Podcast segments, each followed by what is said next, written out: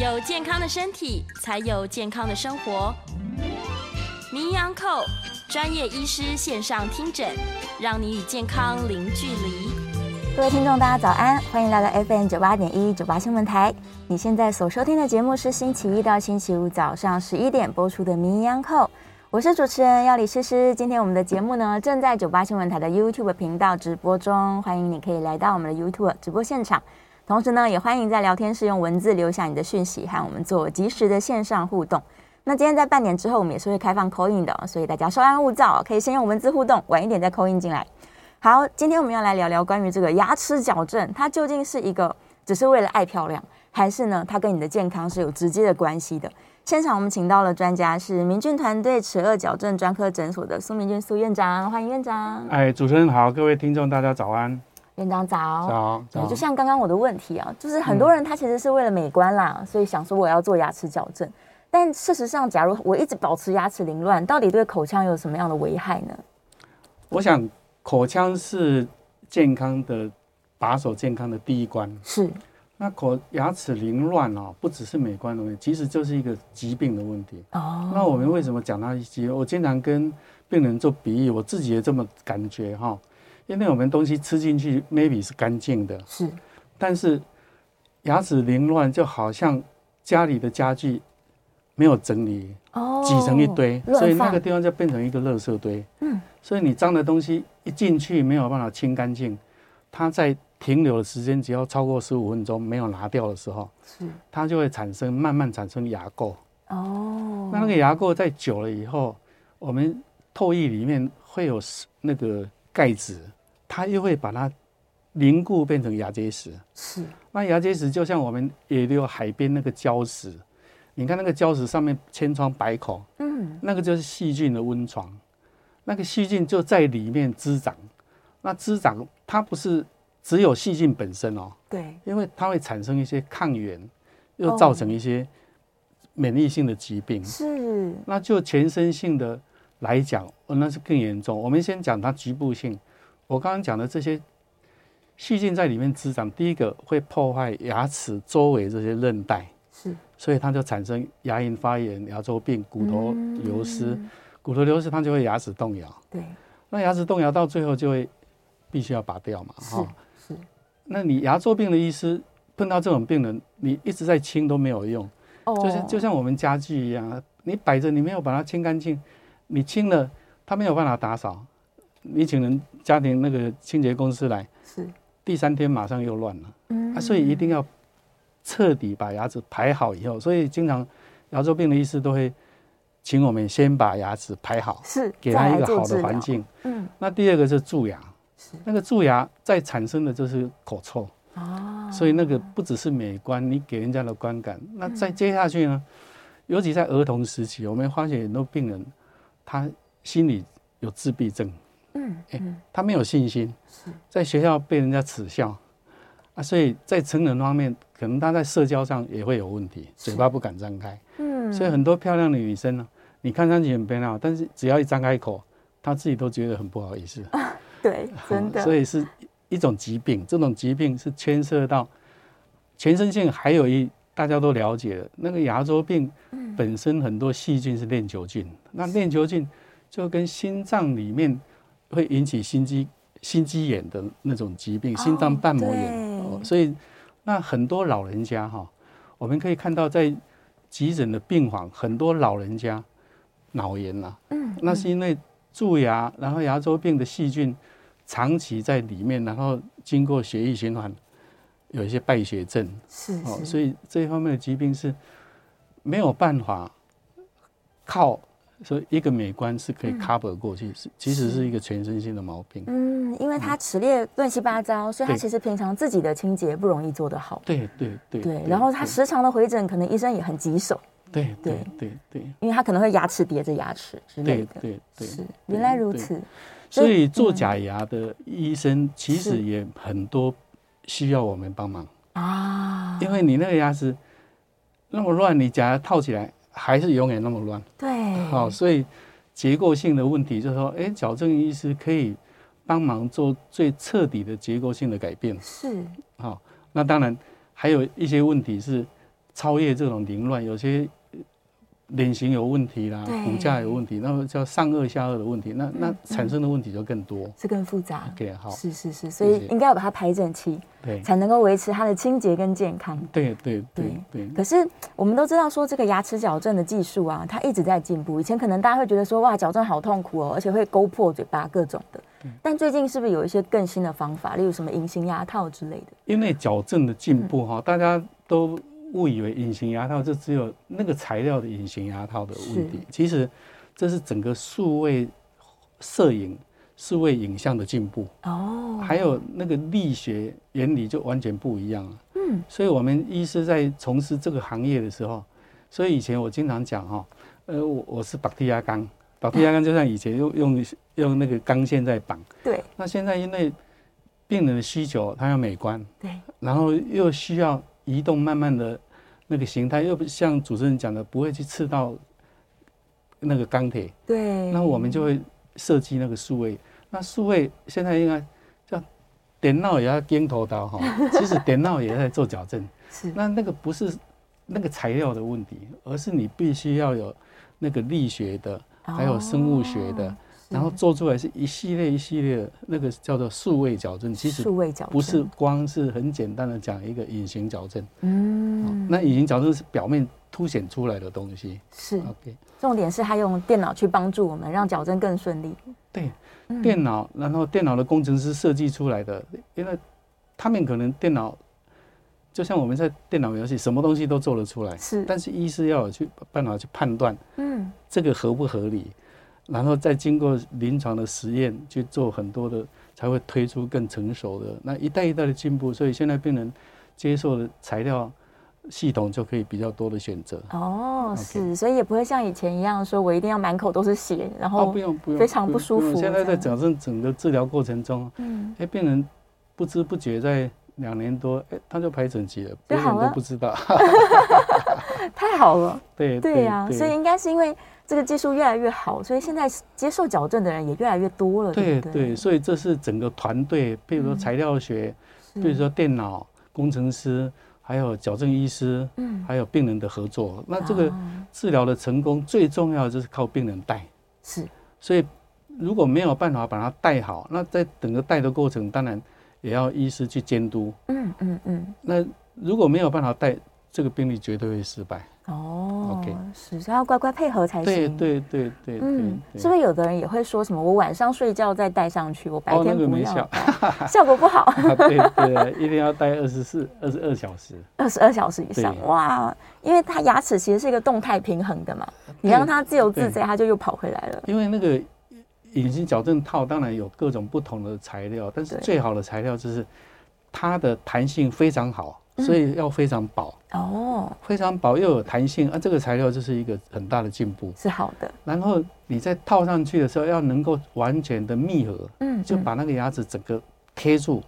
如果中间有空隙，它的角度调整就不会准确哦。譬如说，我们要牙根的移动，要牙根要进来多少？嗯，诶，如果你中间有空隙，你设计的角度跟做出来的角度是不一样的。嗯嗯，啊，所以那个材料学的选择。还有医师的最重要，我觉得还是在医师本身。是哦，不是说你交给那个材料公司去做啊，马上就可以做出来这个。嗯，啊，这是大家的误解。是是，所以还是要很精准的去看我现在要动的地方。对对对。然后病患是一定要乖乖把它戴上去，对对，戴到正确位置。对对啊，天哪！但是它这个牙齿矫正这件事情啊，它是一个大工程，所以每个人需要时间不太一样，对不对？所谓牙齿矫正哈，在我们专业的齿颚矫正专科的这个领域里面哈，嗯，其实牙齿矫正是应该讲是三十年前的名词哦，现在新的名词。我们更正确的应该是讲齿颚矫正。齿颚为什么叫颚？因为颚是上颚跟下颚，有些人那个骨架结构就不一样。是，比如说你一个下巴很长的病人，厚道的病人，嗯。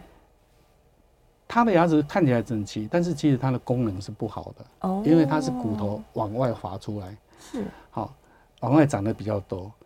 那在这个时候，应该是要靠颚骨整个把它移动，嗯嗯，所以这个是颚骨解决以后，牙齿才有办法排好。是，所以为什么我们叫齿二矫正才是对的？对，那因为当年三十年前可能没有那个技术啊，开刀的技术不够好，是，那所以做出来就是靠矫正医师去排列牙齿，那做出来的结果都不好。哦，外观可能更难看，是，那所以我们在经过这三十年来进步以后，我们都一再强调跟呼吁，就是这个名字叫齿顎矫正。齿顎矫正，当在排列牙齿的时候，还要考虑到颚骨的协调性。嗯，OK，是是，还有可能上颚的形状歪斜，或是下颚突出，或是太退缩，对对，这都要处理。因为这个有三度空间的问题，比如说一个颚骨它脸长，这个是垂直高度、长度的过度。对，那太短了，有些人太短就咬合咬得很深。对。那这个是垂直高度的太短，嗯、那有些人左右偏移，是。哦，那个内顎关节的那个关节头，它左边长得比较长，对，啊右边长得比较短，这个有可能在发育期中，因为姿势不良、各种不同的因素，嗯、或是因为受伤造成的这样的不对。那如果只靠牙齿矫正，那做出来可能脸还是歪的，对，好、哦、啊，所以这个名词就是。我们呼吁大家要知道齿颚矫正，齿颚矫正要一起矫正。对，它有时候并不只是说我牙齿排列的问题，是整个这个上下顎关节处都有问题。对对，是。那有些人可能是因为我刚刚在节目前有问医生哦，他可能是因为长期的这个磨牙啊，或者是使用口腔的习惯不好啊，他的关节也会出现问题。对，这个齿颚那个关节，我们这个齿颚包括哈，更更长远的应该有一个叫做颅颜。嗯，障碍的这个名词要包括进去。颅炎障碍。那颚骨哈，下颚骨那个关节头，就是下颚骨有一个比较长的地方，嗯，跟那个嘴巴在动，在嘴巴开开的时候那个移动，那边有一个关节，是那个关节盘中间有一个保护的关节盘。那个关节盘如果移位的话，它是一条韧带，两边左右把它固定在嘴巴张开，嗯，不管任何姿势，它关节盘都会在保护那个头的位置。是，那。这个地方出现问题的话，当然你那些咬合磨牙会造成这里的更大的负担。对，那可能造成关节盘更大的受伤。嗯嗯。所以在这个时候，牙医师的角色就是去把它疏解那个地方的压力，嗯，让他的关节盘保护好，是，或是那个韧带跑掉的时候要把它抓回来。那轻松的比较简单的 case 是可以用。咬合板来调整，来把它抓回来。那比较厉害的，可能要介入那个手术的医生，把那个韧带固定。嗯嗯嗯嗯嗯。啊，当然这一方面的疾病又是跟齿顎矫正有关系。对。但是有另外一个更专门的行业在从事这样的治疗。嗯，是是是，所以它其实是全部关联在一起的。对对，全部关联。对，就是不仅是我们刚刚提到的这个口腔内的卫生，然后细菌条件。然后甚至是你的整个咬合会关系到你能不能够进食吃东西等等。对，所以真的是至于磨牙也是一个很长期的，大家很困扰的病例。有些有包括心理方面的压力大，晚上就磨牙。另一个是下巴骨头如果歪一边的，这又回到颚骨的问题了。对，它刚开始是发生下巴歪一边的时候，它有可能一边会接触比较好，嗯，一边悬空，是，所以另外一边它就习惯性的要去磨那一边，嗯。按摩了以后，它会养成那个习惯，到两边都磨平。对啊，所以这是结构性造成那种习惯性。嗯，它习惯性又让那个关节盘的压力又更大，更大。所以连续性，那更大以后，它的关节有时候又会产生痛啊。那痛了以后，心理上又又觉得很困扰，更不舒服。所以这是一系列的。所以为什么我们还是要拉回来？就是嗯，不是。光是牙齿矫正，对，要考虑到的颚骨的上下颚的关系，三度空间的左右的关系。另外一个，那个关节盘那个地方也要能够得到结构上的好，那个地方才会变好。是是是，所以它的调整不只是把牙齿排整齐，有可能牙齿的高度也要调回正常。对对对对对，是是，果然是一个三 D 全面性的这个工作。对，有些磨牙磨到过度厉害的时候。我们都知道那个牙齿的珐琅质，最外层，对，第二层是牙本质，牙本质就是黄色的，那到最底下一层是神经嘛，是。那我们看过那种病人，他本身牙齿珐琅质不是有很多咬头吗？有一些沟沟上山头那个，对，哎，全部都磨平了，都是平的。磨平到最后，病人会酸，他只要一喝冷水就酸，因为全部的牙齿磨平。哇，那个就必须要牙套去保护，然后再调整，让他的关节盘回位。是，所以这个以前大家都说牙齿不是病，牙痛不是病，其实牙牙痛引起的毛病倒真的非常非常非常痛苦，而且这个痛起来真的是。对对 对。但是医生建议大家哦，假如说小朋友的时候就已经发现说我牙齿都乱乱的了，嗯、那他是在乳牙换成牙的时候再来做矫正吗？就几岁开始是最好的？对，这个也要跟观众呼吁哈，因为既然牙齿、嗯、牙科的毛病是一种病哈，嗯，那这种所有的疾病都是早期预防、早期治疗。是，那我们呼吁家长一定要在十岁左右的时候，在混合牙、混合齿类。所谓混合齿列，就是还有一些乳牙，那永久牙还没全部替代完成。这个时候其实就是骨头要准备迎接这一代的新的牙齿，它要提供更大的空间，然后他必须在这个时候准备好工作，所以他的牙齿的移动会很快。嗯，然后他骨头要成长。我们刚刚讲到了齿颚矫正，这个颚骨如果下巴比较短的病例，对，那么他下巴。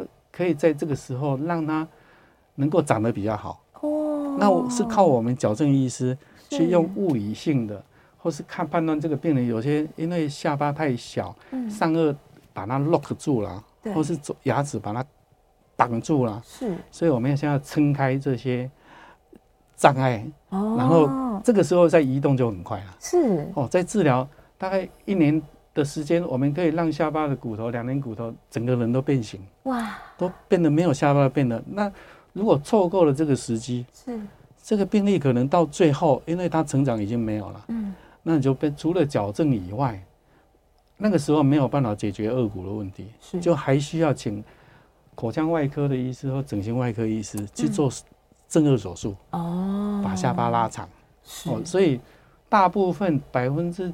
九十的人其实都适合在混合齿类来做。嗯嗯。那其实牙齿颚骨没有问题，只有牙齿的那个排列上，你在移动的时候，不管那时候稍微扩张，让它以后不用拔牙，或是你这个时候拔牙，它的移动对非常快，非常容易。是。那只有百分之九十的病例哦，经过专业医师的判断，有可能这个像下巴后倒的病人，或是他歪一边的，他成长可能会从。十八岁、九岁一直到十八岁，这个时候可能要分阶段的。哦。第一阶段先处理牙齿的问题，第二阶段处理骨头的问题。嗯嗯嗯。或是干脆有少数的病例，我们会建议病人，如果在十岁、十二岁左右不会影响到功能，我们会建议他晚一点做。哦，是。但是属于晚一点做的这个病例，要经过医师来判断。嗯。所以一般大家都不知道，甚至于连很多。那个医界人都不晓得，都以为啊，大人以后再做了，成人以后再做啊，其实这是不对的观念，好，那是要评估，我们来判断哈，我们可以做适当的建议。哦，那大概只有百分之十以内的病例，嗯，是属于要可以晚做的。哦，所以大部分的人九十百分之九十百分之九十都是十岁左右开始做。对，这个都是我经过三十几年的的经验之后去判断哪一种 case，哦，他只要早一点来。所以我经常跟家长讲啊，你太晚来了，哇，晚来了一点，哈，是是，所以那个脸型我都没有办法把你照，哇，不然呢，很多病人都我们觉得哦，简直是再造一个人，有点可惜，对，所以要掌握这个十岁开始混合牙的时期，对。是好关键哦！这个听到这段的听众朋友的，赶快把这个消息散播出去。对对对。对，小朋友如果牙齿乱，不要怕，十岁我们开始处理它。对对对，才可以赶快把它处理好。对对对。但是有没有哪些案子是他还真的是动不了的？我经常开玩笑哈，只要你牙齿照顾好，还有牙齿存在，对，我都可以矫正，都可以处理。另外一个。我们没办法矫正，就是他的关节哈，有些关节痛或是关节破坏到，他嘴巴张不开的啊，哦，这个当然没办法矫正了啊，因为必须要在处理过程中或者他在治疗过程都需要。另外还有一种是关节，我们现在牙医界或是医界还找不到原因的，嗯，就是我们所谓的不明病因的关节破坏，哎，那个关节头它会自己慢慢吸收，是。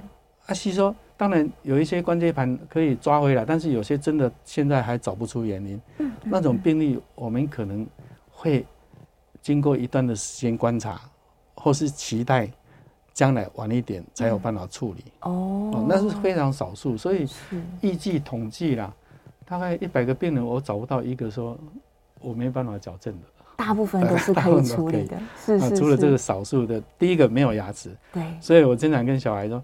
哎，你牙齿要照顾好，你不要到全部牙齿都烂掉了，蛀光光了，牙周病，哦，牙齿都不能动了，哦，一动会掉下来的。对。第二种是嘴巴张不开的。哦。第三种那罕见疾病。是。其他的都 OK，基本上都可以处理，都没有问题，是是是，都没有问题。只要掌握时机，早一点来，越早越好。对对。刚医生有提到一个关键，就是假如你有牙周病，或者是你有一些这个蛀牙，甚至拔掉要植牙。在这之前都应该要先把牙齿排好，对不对？对，这个我们也再三的呼吁哈，因为台湾的矫正在整个发展的体系，牙科体系算是比较慢的。嗯，哦，大概我个人是三十几年前才开始做专业矫正。我们专业矫正就是说我一辈子只专门处理齿颚矫正这一块。是。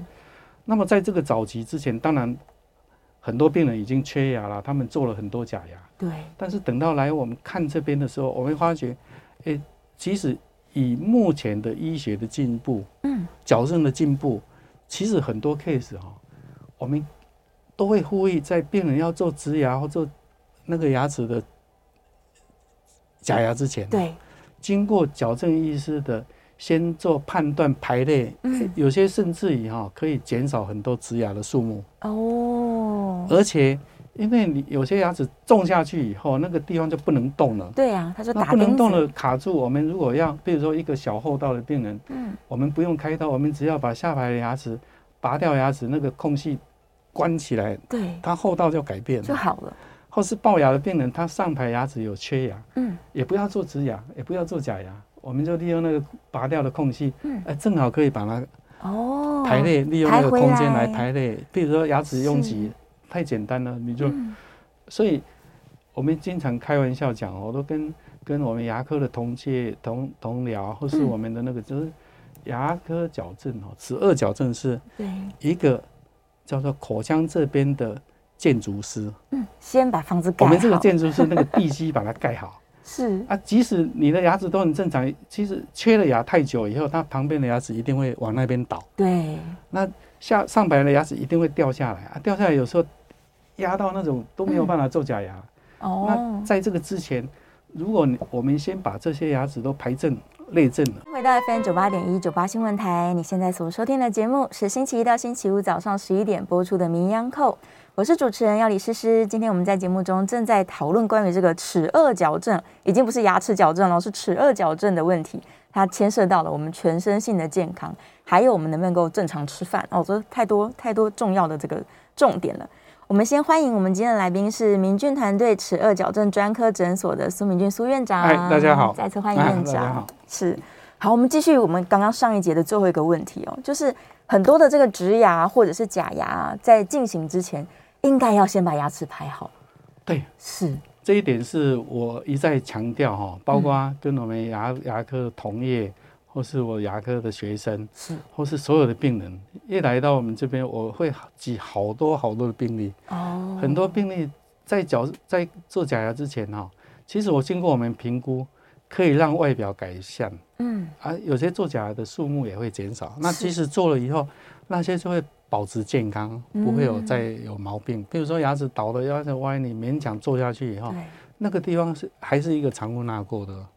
那咬合的呃那个功能来讲还是不好，是是，所以我们会合作。那现在现在我们的牙医师大家那个教育水平都非常非常高，技术也都非常好，所以我们在做协调那种协同治疗的时候，做出来效果都非常好，比早期的那种有时候单科在在奋斗的那种过程，都会给那种民众更好的服务。是是顺利非常多，对对对，所以本来就有齿列排列问题，或者是这个上下颚可能歪斜，各式各样状况的。所以我经常讲一个概念呢，就是齿颚矫正的意思哈，一定要在民众心里建立一个正确的观念，就是像在盖一间房子，一盖一间大楼，嗯，那齿颚矫正的意思就是像结构建筑师，对，把那个结构做好。那结构做好以后，每一科的医师，像做假牙、做根管，就好像做装潢哦哦，那个装潢。它需要什么材料？需要什么？你那个架构做好以后，嗯，以后的装潢才会才会顺利，又美观又对，而且还耐耐用，还耐久。对，如果你原本结构就有点问题，歪掉了或者有洞啊，糟糕了。对对对对对，观念很要紧，所以大家别急着说做假牙、做植牙，对，先把牙齿排好。对对对，是想要多问医生一个问题哦，我们的牙齿啊，好像随着年纪变大，它会慢慢的往前推，会变乱掉。那这个时候成人再来把它排正是必要的吗？还是回到第一个问题，就是说，当你牙齿一旦变成凌乱的时候，那个地方就是藏污纳垢的地方。没错。所以还是建议把它做好。那现在因为教育水准的提高，嗯，还有经济的发展啊，大家都知道，还有我们技术数位矫正的进步，对，那病人不会造成他美观上的困扰，嗯，所以这一方面的病例就越来。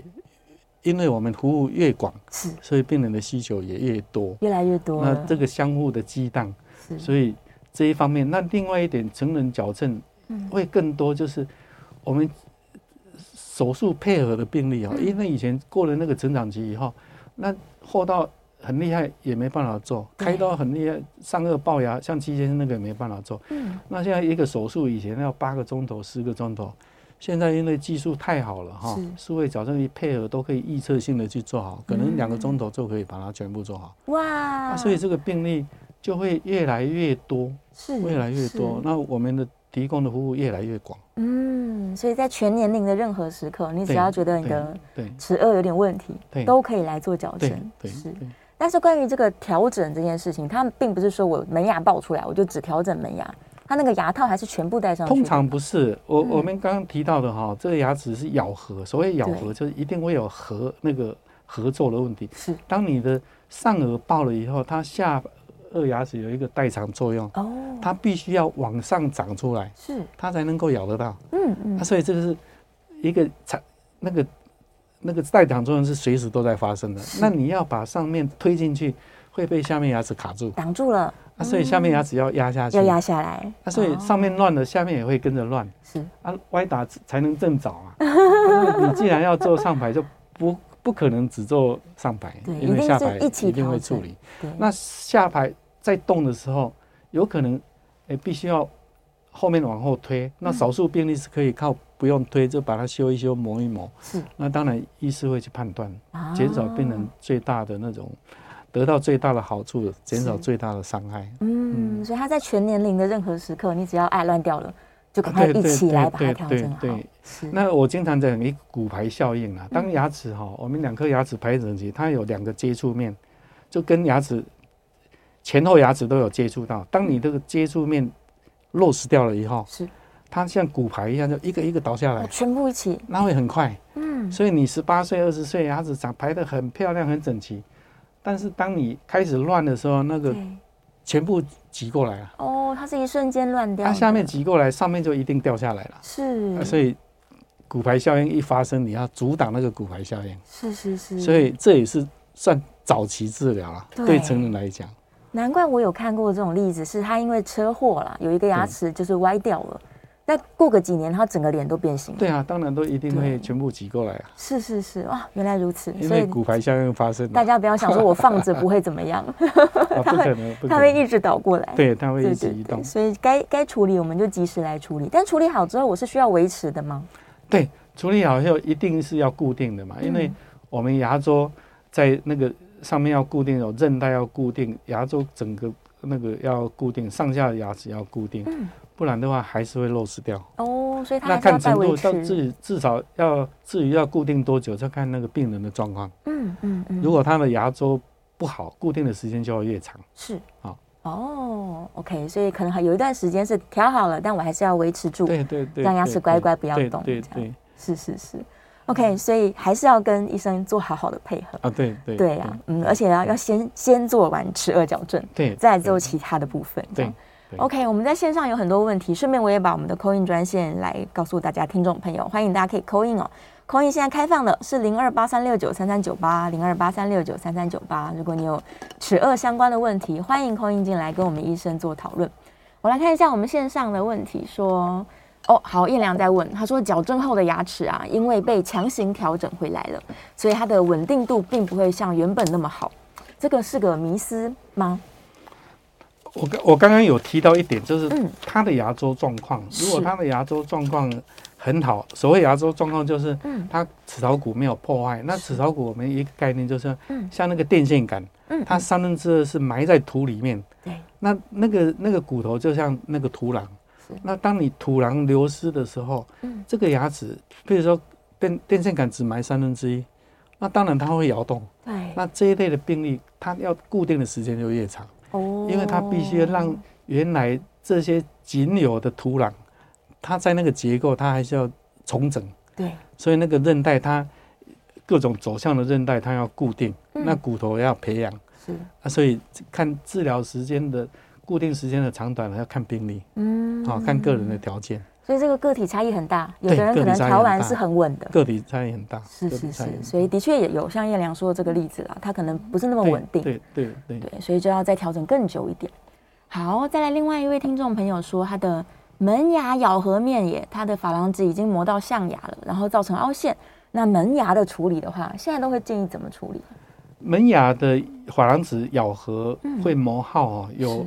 也要各种不同的状况，有些人是我们叫做那种切着，因为牙齿我们我们门牙的刀面哦，那个切面是很薄的，是，所以它正常咬合要咬在肚子那边。哦，不是咬在门牙的，对，那那个角度是上下交叉角是一百二十度左右，是这样子的。啊，如果是像这样的用刀子切，那当然会磨掉。哦，所以它的角度还有骨架，我们还还是回到。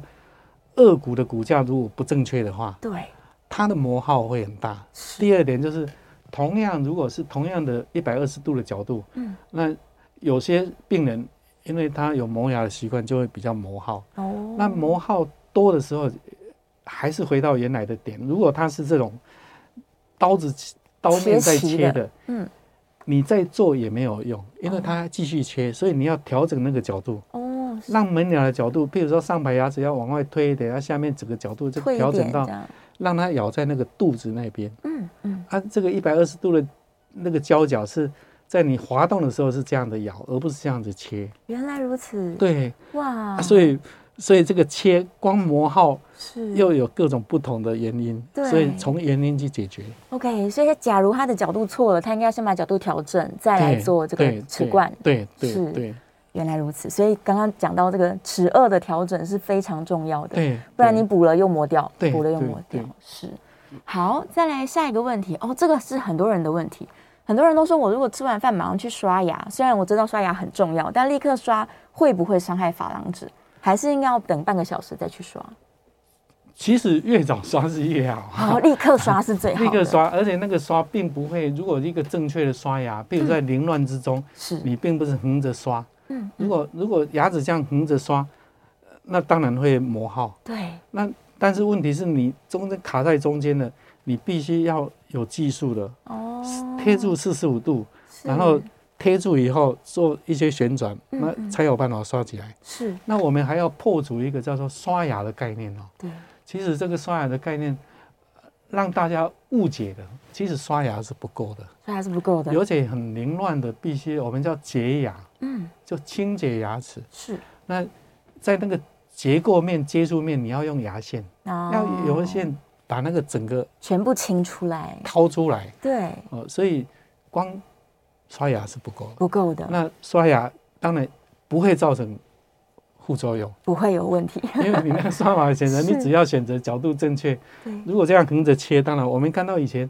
哇，拿着好像铁刷一样，对，很用力在刷牙，那个齿颈面就刷掉了，那是不对的。是，OK OK，所以刷牙不要紧，但是第一个不要太用力，再来刷毛挑正确的，对对。然后刷牙的这个角度可以去上网，其实蛮多影片，大家可以学习一下正确的。还有洁牙、牙线的使用，刷牙的概念，对，要洁牙，要洁牙，要全面性三百六十度把它清干净，这样。对。是，每次我们只要提到刷牙，就有很多迷思，例如他们说我不会用牙线啊，牙线很难用啊。那你早一点刷，它还没有变成一个齿垢的时候，很容易清掉，很好清，很好清。嗯，而且稍微如果有一点牙膏，牙膏上面有一些那个会让它漂浮上来，哦，很容易很容易清掉。那没有在办公室没办法，你当然用牙刷。那非常好清的，不并不会困难，不会困难的。你反而隔了太久以后，它已经变齿垢，对，你就刷不出来，反而很困难。对，是是是，所以大家现在最好是随身携带一个这个牙线、这样牙刷、牙膏的组合。对 对，是我现在也是养成这个新习惯。对，一吃完就立刻去刷牙，这样对，所以不要担心哦，吃完饭马上刷牙，对牙齿有好处的。OK，我们稍微休息一下，要进广告了。广告之后回来，我们继续是开放 call in 专线的零二八三六九三三九八零二八三六九三三九八，欢迎大家可以 call in 进来。那我们在广告回来之后呢，也会继续回答到的这个聊天室线上的问题。好，我们休息一下，大家都要关心自己牙齿的健康。广告之后，精彩节目马上回来。欢迎回到 FM 九八点一九八新闻台，你现在所收听的节目是名医央叩，我是主持人药理诗诗。今天的节目呢，非常重要，关系到每一个人的牙齿健康。我们正在讨论的是关于这个齿颚矫正这个非常重要的观念哦。再次欢迎我们今天的来宾是明俊团队齿颚矫正专科诊所的苏明俊苏院长。嗨，大家好。好，谢谢院长哦。大家继续来回答线上的问题，别忘了我们的 call in 专线是开放的哦，零二八三六九三三九八零二八三六九三三九八，大家把握机会，赶快来问问题。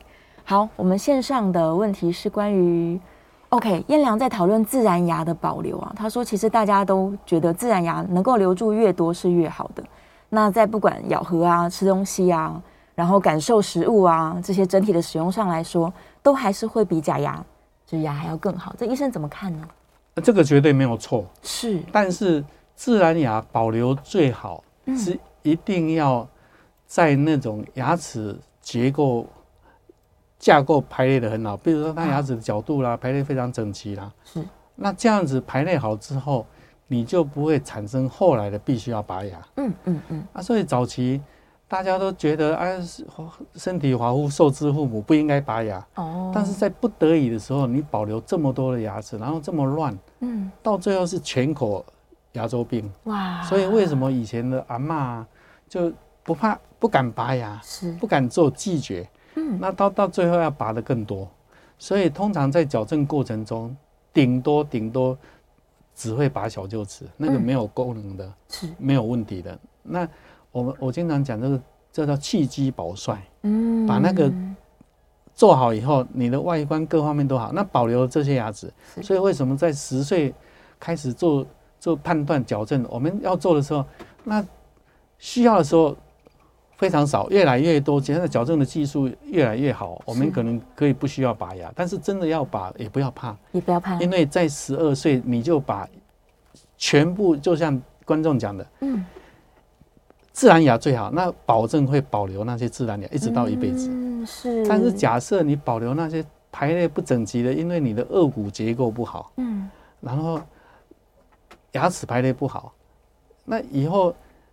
你必须做的假牙，还是在那种乱的、没有办法清洁的状况底下去做，那感觉当然不好，是更糟糕。所以矫正还是强烈的呼吁。嗯，矫正是必要的，必要的，对，必要的。你要让牙齿有一个自然的弧度，结构好了之后，才能好好做清洁。对对对对。好，我们在线上有听众朋友 call in 进来，我们请院长戴个耳机。来，好，王小姐，王小姐，请说。嗯，诶，主持人好，医师好，你好，哎，哎，我有两个问题哈，嗯，一个问题就是说，我们那个智齿，如果是它是横着长，是没有长出来，就是横着长，是两边都是横着长的话，那它会不会影响到那个牙齿的排列？嗯嗯嗯。然后第二个问题是我女儿，嗯，今年二十五岁，然后她就是下门牙大概四颗，就是排列有点凌乱，嗯，然后。他有去找那个那个矫正的医师去做评估，那我们找了三个。那第一个医师是说要磨掉十颗牙齿，就是说有十颗牙齿，他他会磨，把那个牙齿磨掉，然后做矫正。嗯。然后第二个医师是说，他要看那个珐琅质厚度够不够，才决定要不要要不要磨。如果厚度不够的话，就可能要拔牙。然后他是说，因为他。智齿拔掉了，然后他又说智齿的空间不足以去让他可以把那个牙齿排列整齐。嗯，那第三个意思是说，智齿的那拔掉智齿那个空间可以那个让他的牙齿可以排列整齐。那他是觉得第三个意思他是觉得说可以不用磨牙，因为磨牙他他这个意思讲的的讲法是说，要磨牙的状况之下说可能矫正之后会有那个黑三角的问题。那如果病人是很在乎黑三角这个问题的话，就需要磨牙；如果不在乎的话，就可以不要磨牙。那变成三个医师讲讲法，我们是有点困扰，不晓得说到底是哪一个医生讲的会比较。比较呃符合我们需要的那个啊、嗯，那请教医师。是是是，好，谢谢。好，王医呃王小姐你好，我我回答你第一个问题哈，智齿横着长到底要不要拔掉？对，这个光智齿这个问题，当然还是要看结构哈。嗯嗯。有些智齿拔掉是没有关系的，那有些智齿是有时候可以留下来用。嗯。那既然你前面牙齿都排列的还好，没有缺牙。那这种智齿通常是拔掉是没关系的，嗯，没有影响。那如果你前面缺的第一大臼齿，或是缺的第二大臼齿，哎，我可以把那个智齿拉过来用啊。那所以这个时候就看年纪。那像你讲的，你女儿那么小，大概智齿是是可以拔掉的。嗯嗯嗯。那第二，那你刚刚讲的三位医师，他们讲的都是方法之一，是。但是这个就是要判断。第一个判断一个最大的原则是，他有没有外观的问题。如果病人有龅牙，或是嘴巴凸出来，嘴巴闭不起来，你要让它更凹进去的时候，嗯，同时要改变，那当然是拔牙是比较好，你退的空间比较大。那假设你本身外表长得很漂亮，很漂亮，那不能增减一分，你不能把它往后退，你拔牙可能会退的太多，嗯，那就可以选择刚刚所讲的两种方法，一个方法是不要磨牙。然后你把那个那个智齿拔掉，那后面如果有空间的话，我们可以往后推一点，嗯，那前面就可以排列。是，那这个是一个方法。那第二个方法就是，如果有些人智齿拔掉以后，后面还是没有空间，是，那你不能往后推，当然就要修牙齿。嗯，啊，所以这三个空间都要取，叫做三叫做利那个两害相权取其轻嘛。是，哦，那。要矫正是一定的嘛？刚刚我们提到凌乱，你一定一定要做。第二就选择。那刚刚这个问题，我想我我应该有充分的答复。那只是要看那个医师的判断，然后跟你讲。第一个外观，嗯，一定要讲到，因为没有一个提到外观。是。那至于要修牙，他们三位提的都对。是。都是方法。当然我们要去去判断，那看病人需要的是什么。哦。那如果还不清楚的话，当然可以。再继续看，再多咨询一下更专业的医师。是是是是是，对，所以其实都可以啦，但就是看你自己的需求。如果你要外面看起来又好看，你要有空间的话，那可以可以再次咨询一下医生。对，是是是。对，好，来看一下我们在线上刚好也有一位黄先生在问关于智齿的问题哦，就是刚刚医生已经回答到了啦，他他有四颗智齿已经拔掉，只剩下一颗了。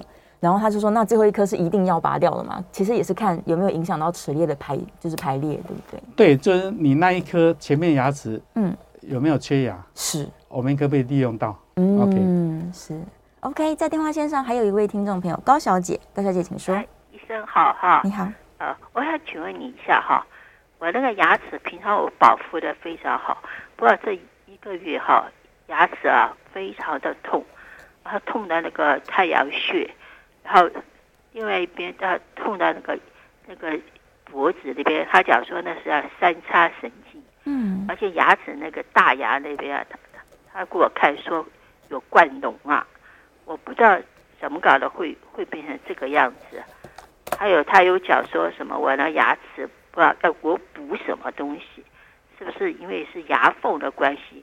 那这种情形需不需要补？OK。好，那个高小姐你好，第一个哈、哦，诊断还是最重要啦。嗯，就是你保养的很好，那为什么会有一个有一个那个？它就有冠脓。冠脓，那个脓一定是有两个来源嘛。第一个就是牙齿本身蛀掉，是、嗯，或是上面看不到，或是那个齿颈部那个地方蛀掉，蛀掉以后会坏到冠脓。另外一个是牙周病引起的冠脓。嗯嗯。啊，所以。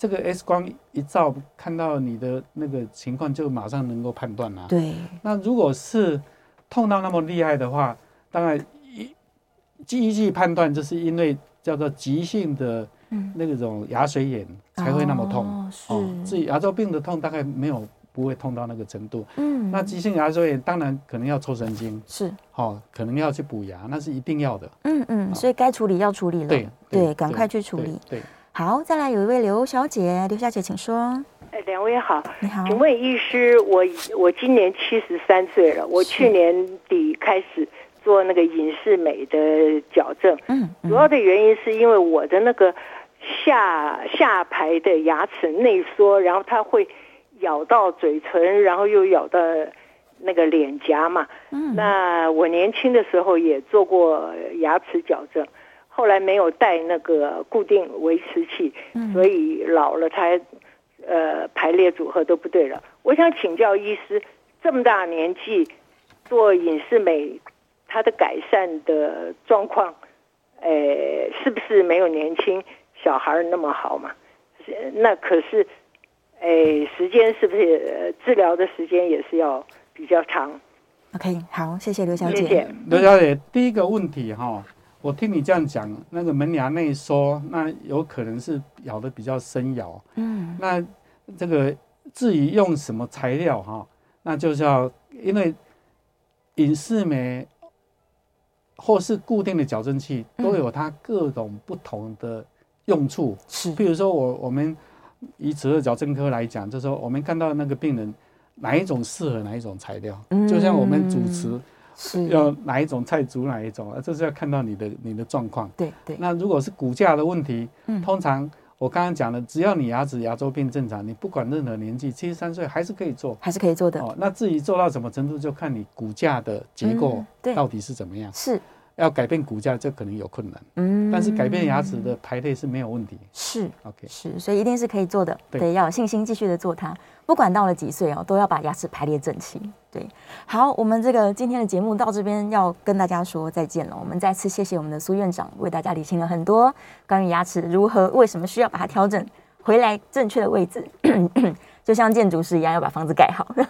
好，好，谢谢院长，我们下次见。谢谢大家，谢谢，拜拜。